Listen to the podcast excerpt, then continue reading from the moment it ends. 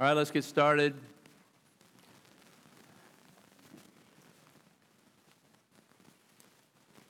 Father, thank you for today. Uh, again, thank you for the opportunity to look into your word, to learn more of the Holy Spirit, and just pray that uh, this would clarify any misunderstanding that we have, uh, certainly grow our awe of you and uh, our desire to please you. Help us to be better equipped to serve you. Pray that all that we do would glorify and honor you. And pray it in Jesus' name. Amen. So last week I said that uh, I was going to talk about Crossway's view on uh, the miraculous, miraculous or the sign gifts. And uh, I said that we are cessationists, which is the view that the Holy Spirit ceased dispensing those miraculous gifts within the church at the end of the apostolic era and with the completion of the New Testament scriptures. Cessationists do not believe that the Holy Spirit has ceased to operate in the current church age. Okay? Quite the contrary. The Holy Spirit is extremely active in every facet of the individual's individual believer's life in the church, working out in the world all that God has ordained. He's active in salvation and sanctification, gifting uh, for the benefit of the church, glorification, illumination, guidance, and so on and so on. Our position is simply that the miraculous gifts, gifts of prophecy, miracles, healing, tongues, interpretation in tongues, and apostleship are no longer given. They are no longer in operation within the church today. And I do want to say that there are many godly, charismatic believers who love the Lord. They understand and preach the gospel, but they disagree with this position, and they are what we call continuationists. They believe that the miraculous gifts continue uh, to this day. But we believe that their position is biblically weak, and even their so called experiences of these gifts is nothing like what we see manifested uh, in the gifts of the New Testament in uh, the first century church. So, uh, let me give you a couple of reasons, a couple of reasons why we hold to the cessationist position. And some of this is going to be review because I've covered a lot of these issues over the last several weeks. First of all, let me uh, address the gift or the office of apostle and also the gift of prophecy. they are intertwined somewhat. So the church the church was built on the foundation of the apostles and prophets. Paul says this in Ephesians 2 19 through 20. So then, you are no longer strangers and aliens, but you are fellow citizens with the saints and members of the household of God, built on the foundation of the apostles and prophets, Christ Jesus himself being the cornerstone. And then everything that we need to know regarding salvation, sanctification, the will of God, has been given to us by the Holy Spirit through the prophetic ministry of the apostles and a few other prophets, New Testament era. And the Spirit inspired and directed the writings that they recorded that make up the New Testament. A couple of the passages that affirm this 2 Peter 1 3 3, 4, 3 through 4. We've seen these passages before, but Second Peter says, His divine power has granted to us all things that pertain to life and godliness through the knowledge of Him who called us to His own glory and excellence, by which He has granted to us His precious and very great promises. Those are contained in the Scriptures. So that through them you may become partakers of the divine nature, having escaped from the corruption that is in the world because of sinful desire. And then 2 Timothy 3 16 through 17, all scripture is breathed out by God and profitable for teaching, for reproof, for correction, and for training in righteousness, that the man of God may be complete, equipped for every good work. Now, I don't know what more we think we might need in the way of prophetic revelation if what we have in the New Testament, Old and New Testament scriptures, is sufficient for us to become partakers of the divine nature. In other words, it enables us to become like Christ. And if we're made complete, if we're equipped for every good work, well, what more do we need? What more do we need in the way of revelation? I, I don't think we need any more. And if we're made complete, if we are made Christ like, there's just nothing to add to that. Hebrews 1 1 through 2 says, Long ago, God spoke to the fathers by the prophets at different times and in different ways. And in these last days, He has spoken to us by His Son. The ultimate revelation of God and His will for us is in Jesus Christ. That revelation is complete and sufficient. It is recorded by the New Testament prophets and apostles. Jude 3 says, I found it necessary to write appealing to you to contend for the faith that was once for all delivered to the saints. And when he speaks about contending for the faith, he's referring to the gospel and uh, the doctrines of the faith that are contained in the scriptures. And the statement, once for all, should be understood as referring to the, the finality and the completion of that revelation. So, there is no need for further revelation through prophets or the gift of prophecy. What we have is complete and it is more than sufficient. We have all that we need for life and godliness in the scriptures that have been given. And also, the apostles were those who had actually seen the risen Christ and had been specially commissioned by him. So when the original apostles died, they weren't replaced. And Paul refers to himself as the last apostle in 1 Corinthians 15 8. And then when the apostle John died, and that was somewhere around AD 98, that was the end of the apostles. They were never replaced. There were no more apostles after John died. And uh, there are no apostles today. I mentioned that before. You may, certainly we saw it when we were living in Kenya, billboards, you know, advertising that the church, you know, some church on the corner was led by uh, an apostle. That clearly is not the case. Last apostle died, prophecy ceased, and that was the end of the apostolic era.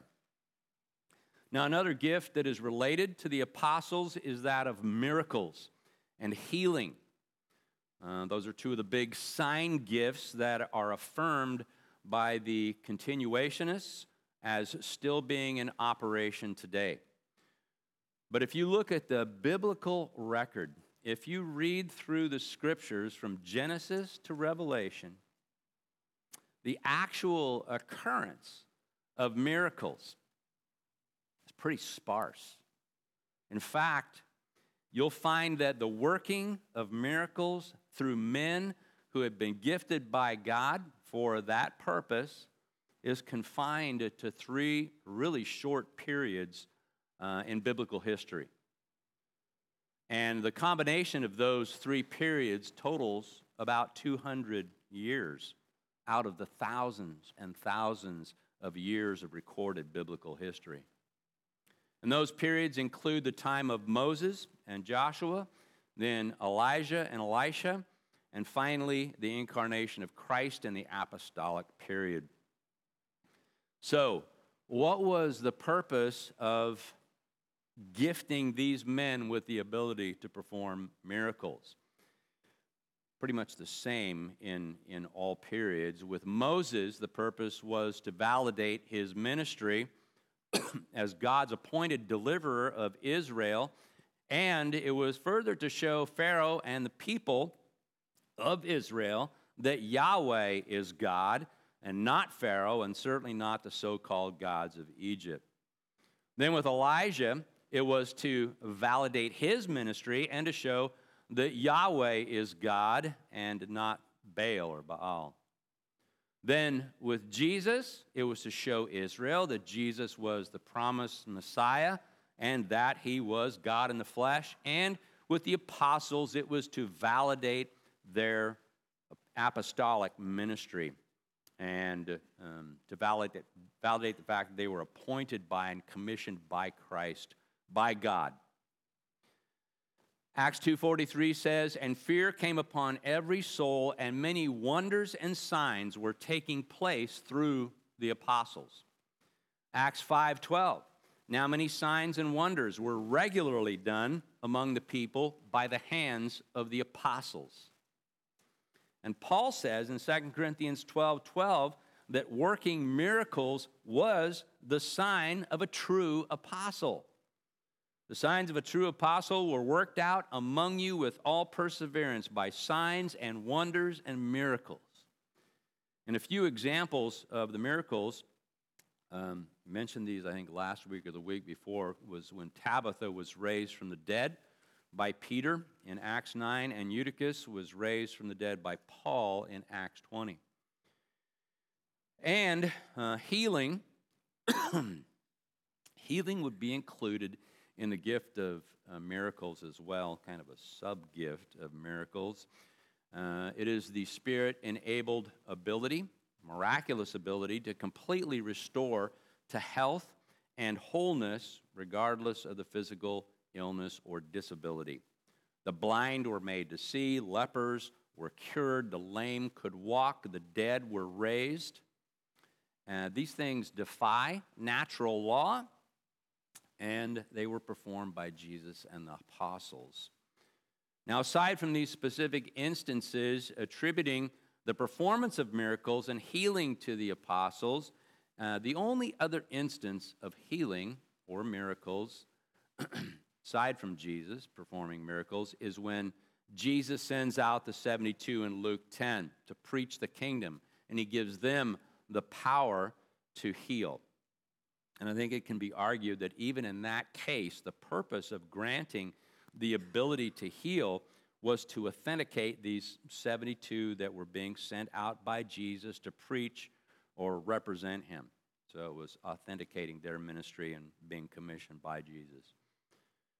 Now, what you don't see recorded in the New Testament is miracles and healing being attributed to or being performed by anyone other than these individuals in Luke 10 or the apostles or Jesus. It's also an interesting point that early on in the book of Acts, you see lots of healings, lots of miracles taking place.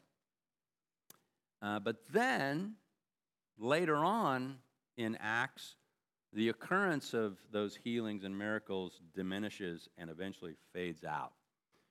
Early on, Paul was able to heal everyone that came to him uh, on the island of Malta. That's in Acts 28 9.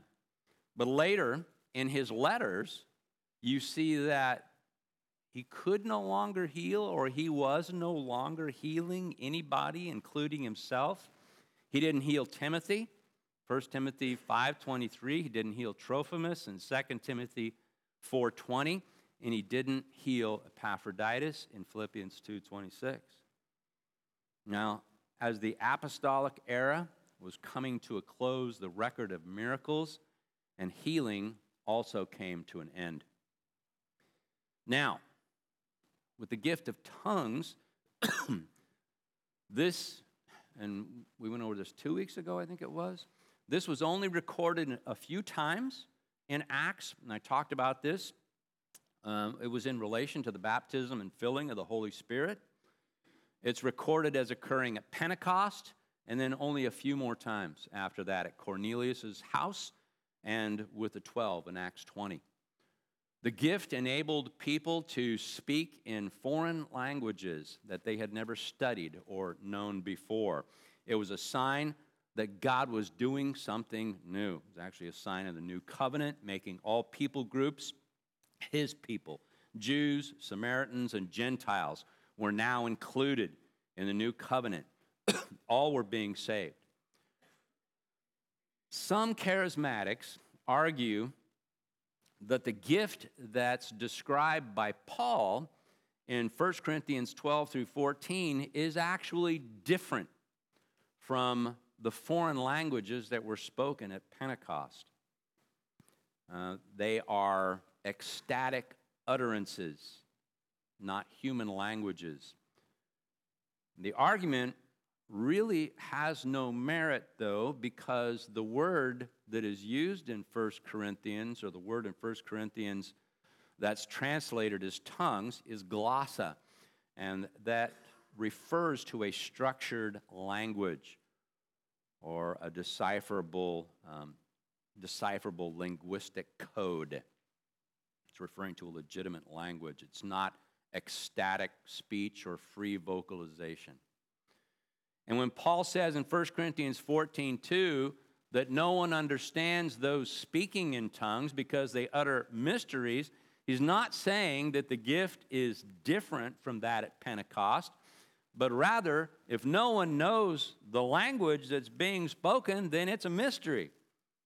And that's why you had to have an interpreter if you were speaking in tongues later on. 1 Corinthians 13 1, when Paul says, If I speak with the tongues of angels, he's not saying that he does speak with the tongues of angels. He's using hyperbole to make a point about love's superiority to the gift. he's not saying he actually, again, speaks with an angelic language. He says, if. So it's basically a rhetorical question, or in the form of a rhetorical question. And also, if you, this is another argument that I didn't include in my notes, but anytime there was actually an angelic appearance, when the angels spoke to the people there, they, they spoke in a language that they understood. They spoke in the language of the people that they were speaking to. It wasn't some undecipherable angelic language. Anyway, the fact that there is a gift of interpretation also indicates that these are known languages. Now, another point about tongues is that the gift was intended to be a sign for unbelievers, particularly unbelieving Israel. 1 Corinthians 14 21 through 22 says, In the law it is written, by people of strange tongues, and by the lips of foreigners will I speak to this people, and even when they will not listen to me, says the Lord. Thus, tongues are a sign not for believers, but for unbelievers, while prophecy is a sign not for unbelievers, but for believers. And still, another point is that if tongues was to be used in the church, only two or three people were to do so at a time in proper order, and there had to be somebody to interpret that language. 1 Corinthians 14 27. This is not how you see the gift of tongues manifested in Pentecostal or charismatic churches today.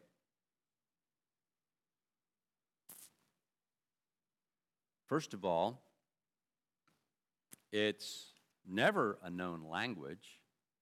It's always unintelligible, ecstatic vocalization. Uh, there are usually multiple speaking, multiple people speaking at one time, sometimes the entire church is speaking in so called tongues. And there's almost never an interpreter. Now, I attended a church like that back in the 80s, and we would have these afterglow services in the evening. And I think I was the only person who was not speaking in tongues.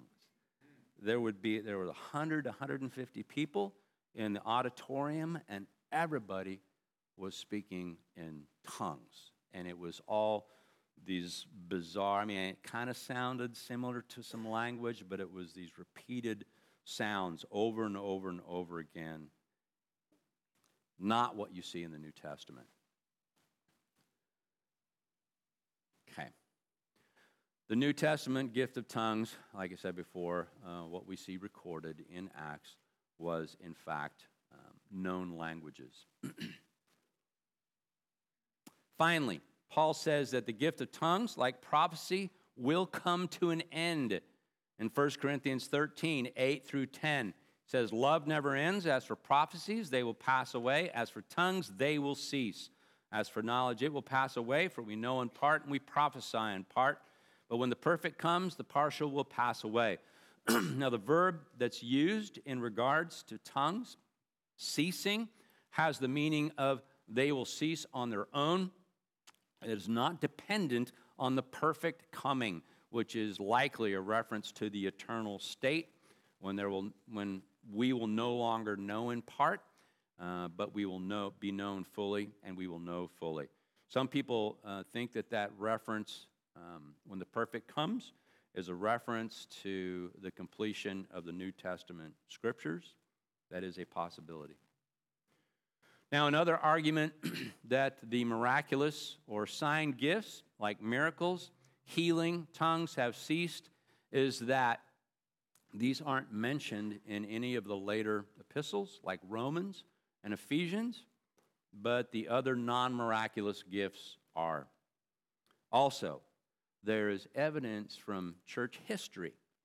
Uh, the post apostolic church fathers like Justin Martyr, Origen, Chrysostom, and Augustine considered tongues and the miraculous gifts to have been unique to the earlier church in the apostolic era. And this is their writings are just a few hundred years after the death of John. And primarily, as mentioned earlier, they were uh, the means of authenticating apostolic ministry. Tongues was a sign of the new covenant inclusion of all people groups. And then from the apostolic period forward, for nearly 2,000 years, you don't see these gifts manifested except in a few rare occurrences, and those occurrences were in aberrant cults that were not Christian.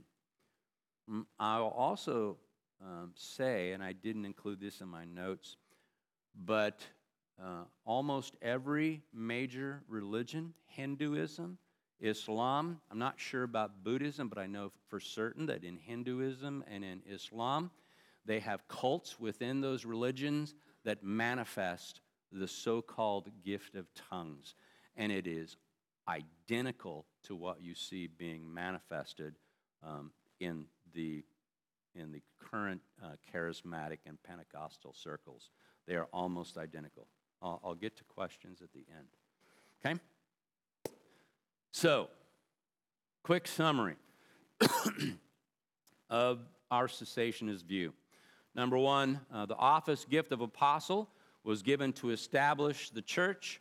Uh, they were the foundation upon which the church is being built by the Holy Spirit into the temple of God. Ephesians 2 20 and 22, or through 22. With the death of John, the apostolic era ended.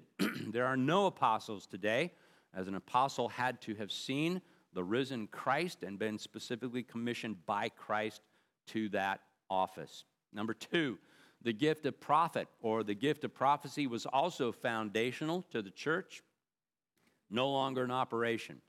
Uh, those with the gift, including the apostles, were inspired and guided in writing uh, the New Testament scriptures as well as giving guidance to the early church. Once the scriptures were complete, there was no longer a need for the gift, as the word of the Lord was complete, sufficient, authoritative, and without error. Also, there is no such thing as fallible prophecy, as some today would claim. I think I mentioned that last week. You find that in Deuteronomy 18 22. Number three, the gifts of miracles and healing were given to a limited, limited number of individuals throughout biblical history in order to authenticate their ministry by displaying God's power through them. In the case of Jesus and the apostles, the blind were given sight, lepers were healed,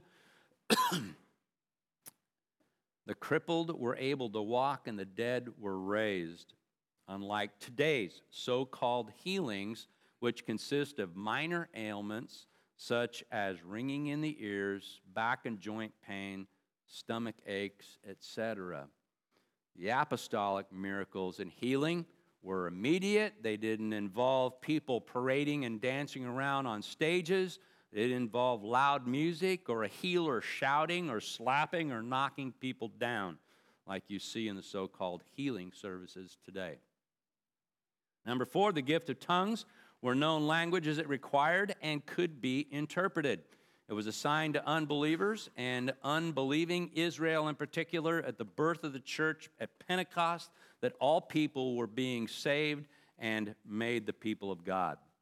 Also, I forgot to mention that Paul says that not everyone will have this gift and that it's less desirable, a less desirable gift than others.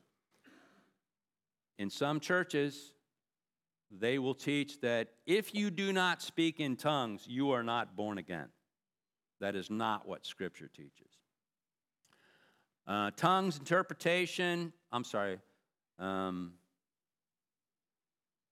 Paul says also that the gift will cease, and there's no mention of the gift uh, later on in Acts and in later epistles. Number five, tongues, interpretation, prophecy, miracles, and healing after the apostolic era are not seen again throughout church history. What is seen at the beginning of the 20th century and claimed to be the miraculous gifts, the Azusa Street revival, are nothing like the gifts of the New Testament era.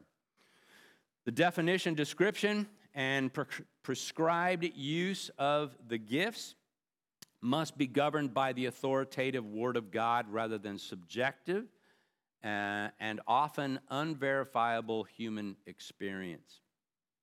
Number seven, finally, we do affirm that God still heals and works miracles today. The Holy Spirit still heals, still works miracles, and we should pray that God will heal. We should pray that God will work miracles because He does, and we should expect God to work supernaturally. But don't expect that healing or that miracle working to come through an individual in the church or a supposed healer on TV or at a healing service or a charismatic revival.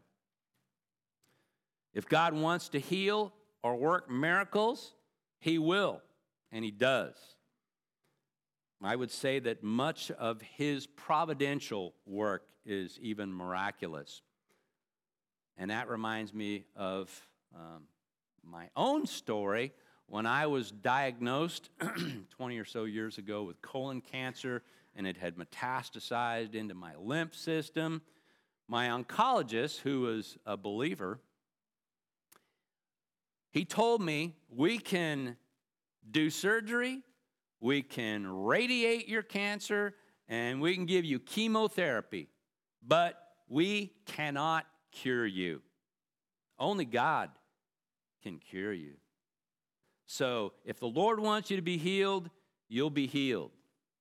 Now, He did all that stuff to me, but qualified it. If it was God's will, all that stuff would work. Uh, if it was not God's will for me to be healed, uh, there would be nothing that they could do um, to do something different. If God didn't want me to be healed, uh, I wouldn't be healed, but I was. And I think, like I said before, much of God's providential work is, in fact, miraculous, even as He works through the gift of medicine and medical technology. Now, I want to talk about something that's sort of related and a practice or a phenomena that you might have seen or you will see in uh, a charismatic or a Pentecostal service or event. Liz and I were actually watching this on YouTube last night, and it was it was appalling. I could not. I mean, it, it was the worst example of this I've ever seen. And this is being slain in the spirit, or being slain by the Holy Spirit. What this means is that when an individual receives a special touch from the Holy Spirit or a special manifestation of God's power through the Spirit comes upon someone, it knocks them to the ground. The Holy Spirit presence or touch is usually through a pastor or specially gifted individual that lays hands on, blows on, waves his jacket at, or shouts words like fire or touch, and this causes the person touched by the Spirit to lose control and fall to the ground. In the case of the what we were watching last night, it was a woman who was doing all of this, and she was speaking in tongues the whole time, or she was babbling the whole time. Nobody was interpreting. And sometimes people who've been supposedly slain in the spirit will lay on the ground making strange noises, sobbing, laughing uncontrollably, barking like a dog, shaking, convulsing, or writhing on the floor, and sometimes they can't stand up again for hours.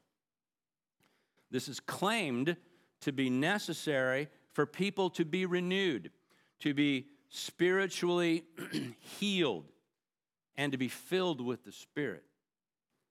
So, what does the Bible say about being slain in the Spirit? Anybody want to take a guess on that? It doesn't say anything. Okay? Absolutely nothing. Well, there's, yeah, I was going to get to that. Probably the only example, but it's not what this is about. Literally slain in the Spirit. That's right. You stole my punchline, Liz. anyway, um, Scripture says that when the Holy Spirit convicts, anoints, fills, empowers, baptizes, gives gifts to, illuminates, guides, or hinders, you never see anybody falling on the ground, making strange noises, sobbing, or laughing uncontrollably, barking like a dog, shaking or writhing on the ground. That never happens. People or churches that slay in the Spirit will quote a couple of Bible verses to support the practice, but those quotes are taken way out of context and they uh, interpret in a way that no reputable Bible scholar or theologian would ever agree with. One of those passages is John 18, 5 through 6. They answered him, Jesus of Nazareth. Jesus said to them, I am he. Judas, who betrayed him, was standing with him, with them. Uh, when Jesus said to them, I am he, they drew back and fell to the ground. So they'll say, See, Jesus said, I'm he, and they fell to the ground. They were slain in the spirit. but the actual context here is Jesus was confronted by Judas and those who were going to crucify him, and they fell to the ground when he declared who he is, which was sign of his power, authority, and sovereignty over them, and they fell down in fear but there's a difference between this incident and the practice today. First of all, these men were enemies of Jesus, they were not believers. And this did not give these men any special anointing from the, from the Spirit. They were not filled with the Holy Spirit, and there was no uncontrolled euphoric experience. They didn't lay on the ground making strange noises, sobbing or laughing or barking like a dog, shaking or convulsing. And they certainly weren't healed. They certainly were not filled with the Spirit. And immediately after they fell to the ground, they got back up, arrested Jesus, and crucified him. So, this passage is definitely not an example of being slain in the Spirit and there aren't any others. So, what is going on when someone is supposedly slain in the spirit and falls to the floor, manifests all those strange symptoms? Well, I'm going to give you a list of possibilities that was put together by Costi Hinn. He's the nephew of Benny Hinn, who is always slaying people in the spirit. He's one of the guys that will fling his jacket at people and they'll be slain. Costi was part of that whole unbiblical ministry till he rejected those false teachings and practices and embraced orthodox biblical doctrine and orthodox biblical practice. And here's what he says was going on and what he observed when he was involved in Benny Hinn's ministry. Number one, people think they have to fall down. Peer pressure is very strong, and nobody wants to look like they're not getting the anointing or that they don't want to make the preacher look bad. Sometimes children see their parents doing it, so they fall down following their example. And visitors who come to these services think that they have to fall down to get the promised experience, so they fall. You remember, this is from an insider's observation and knowledge. Okay, and he was involved in ministry for a long time. Number two, people are told that they're going to fall down. And so basically, it's the power of suggestion or hypnosis. Many charismatic extremists are masters at hypnosis and psychological manipulation. They'll say something like, Jesus is here, he's going to touch you, you're going to feel something you've never felt before, and just receive it. He slaps their forehead, and down they go. So, psychological manipulation, power suggestion. Number three, people want to fall down. They want to honor their leaders or the pastor, which is a big thing in those circles, and they want the promised anointing that the preacher holds out to them. So they fall down hoping to have that spiritual experience. So it's kind of similar to reason number one that I gave. Number four, bottom line is people are faking it. Costi says he knows friends and family members who have admitted to faking it, sometimes just because the service has gone on for so long that they want to move things along and get it over with. So they go down and fake sobbing or writhing on the floor so that the service can come to an end.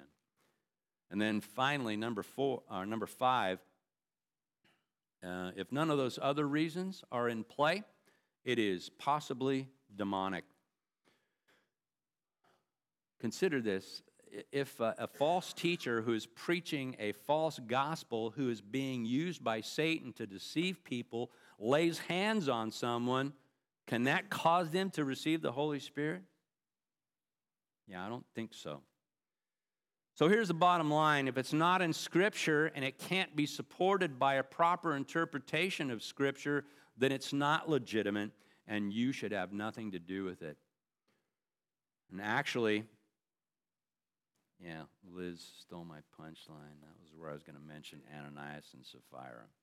So they were slain by the Spirit, killed anyway.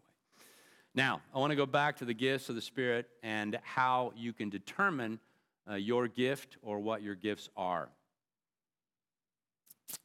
And you do have a spiritual gift. In fact, you may have more than one. Every believer has a spiritual gift. 1 Corinthians 12, 4 through 7. Now, there are varieties of gifts, but the same Spirit. There are varieties of service, but the same Lord. There are varieties of activities, but it is the same God who empowers them all and everyone. To each is given the manifestation of the Spirit for the common good. So you have a gift, possibly more than one. So, in order to figure out what your gift is, the first thing that you should do is start serving here at Crossway. Serve in the various ministries, from cleaning to the nursery to teaching to greeting, ushering, so on. You have an opportunity to serve, do it. Serve at the various events. Look for opportunities to serve individuals within the church. Everyone should be serving, and you should be willing to serve in whatever capacity you're needed. As followers of Christ, we should all be serving. Christ came to serve, not to be served, and we should be doing the same thing. And that's what Peter says about gifts as well in 1 Peter 4:10. As each has received a gift, use it to serve one another as good stewards of God's very grace. So, You want to find out what your gift is? Start serving. Serve, serve, serve. You'll never figure out what your gift is if you don't get started serving in some capacity.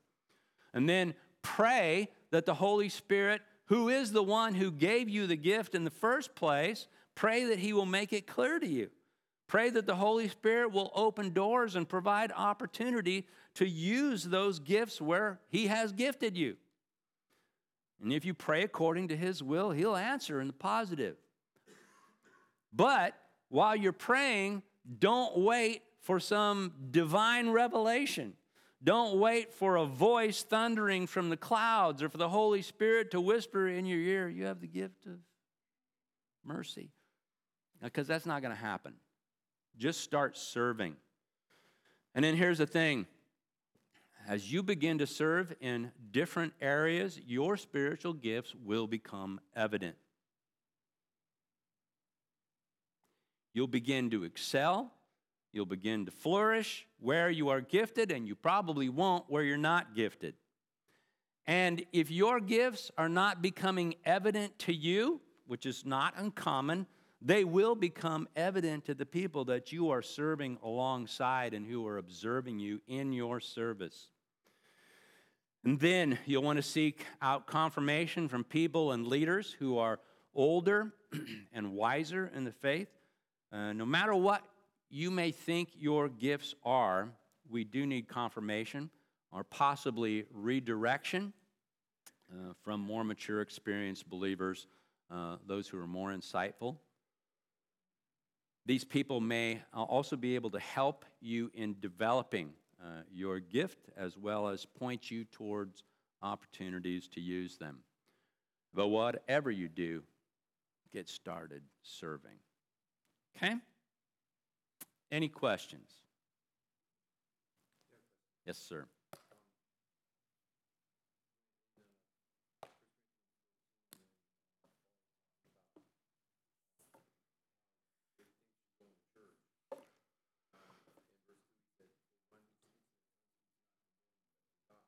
Hmm.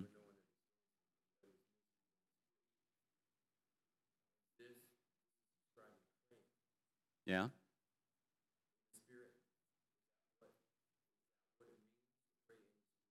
Say it again. Mm-hmm. Mm-hmm.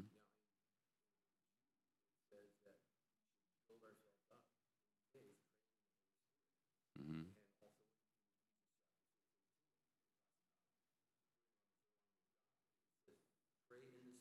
No, it's not, re- but that's not a reference to the gift of tongues, and not the gift of tongues as manifested in Acts.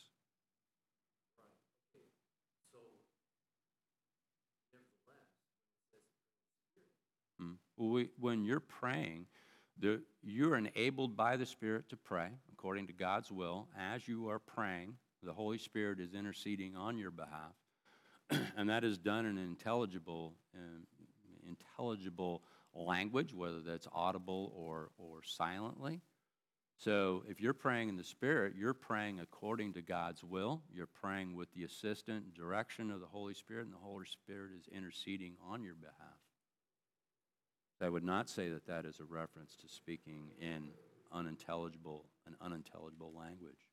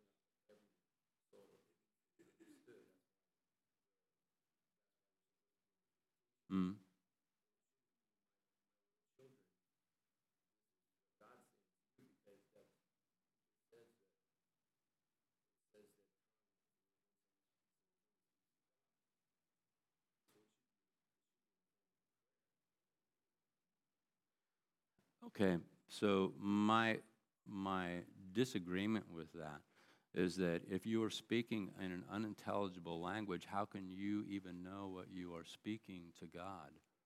What you're saying? It's, it's, your, your mind is not engaged, your heart is not engaged, but if, if you don't know what you're saying, then how can that be, uh, how can that be profitable or beneficial?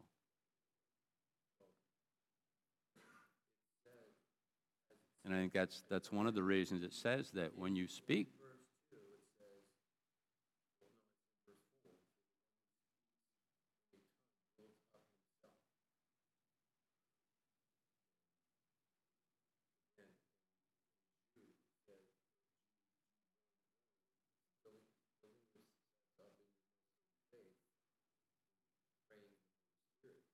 No, it doesn't say there's praying. It doesn't say that they're speaking in tongues there doesn't say that they're speaking in tongues there. You're praying, you are praying by the empowerment and the guidance of the Holy Spirit when you pray. If you're praying, certainly if you're praying in accordance with God's will, and the Holy Spirit is interceding on your behalf at the same time. So we can talk about this later. Okay? Yeah.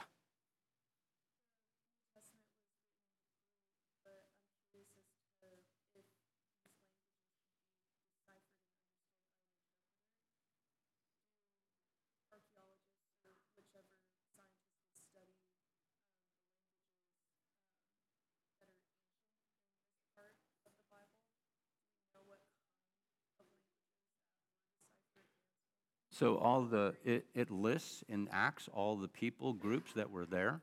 And so the natural assumption is that those are the language that were being spoken.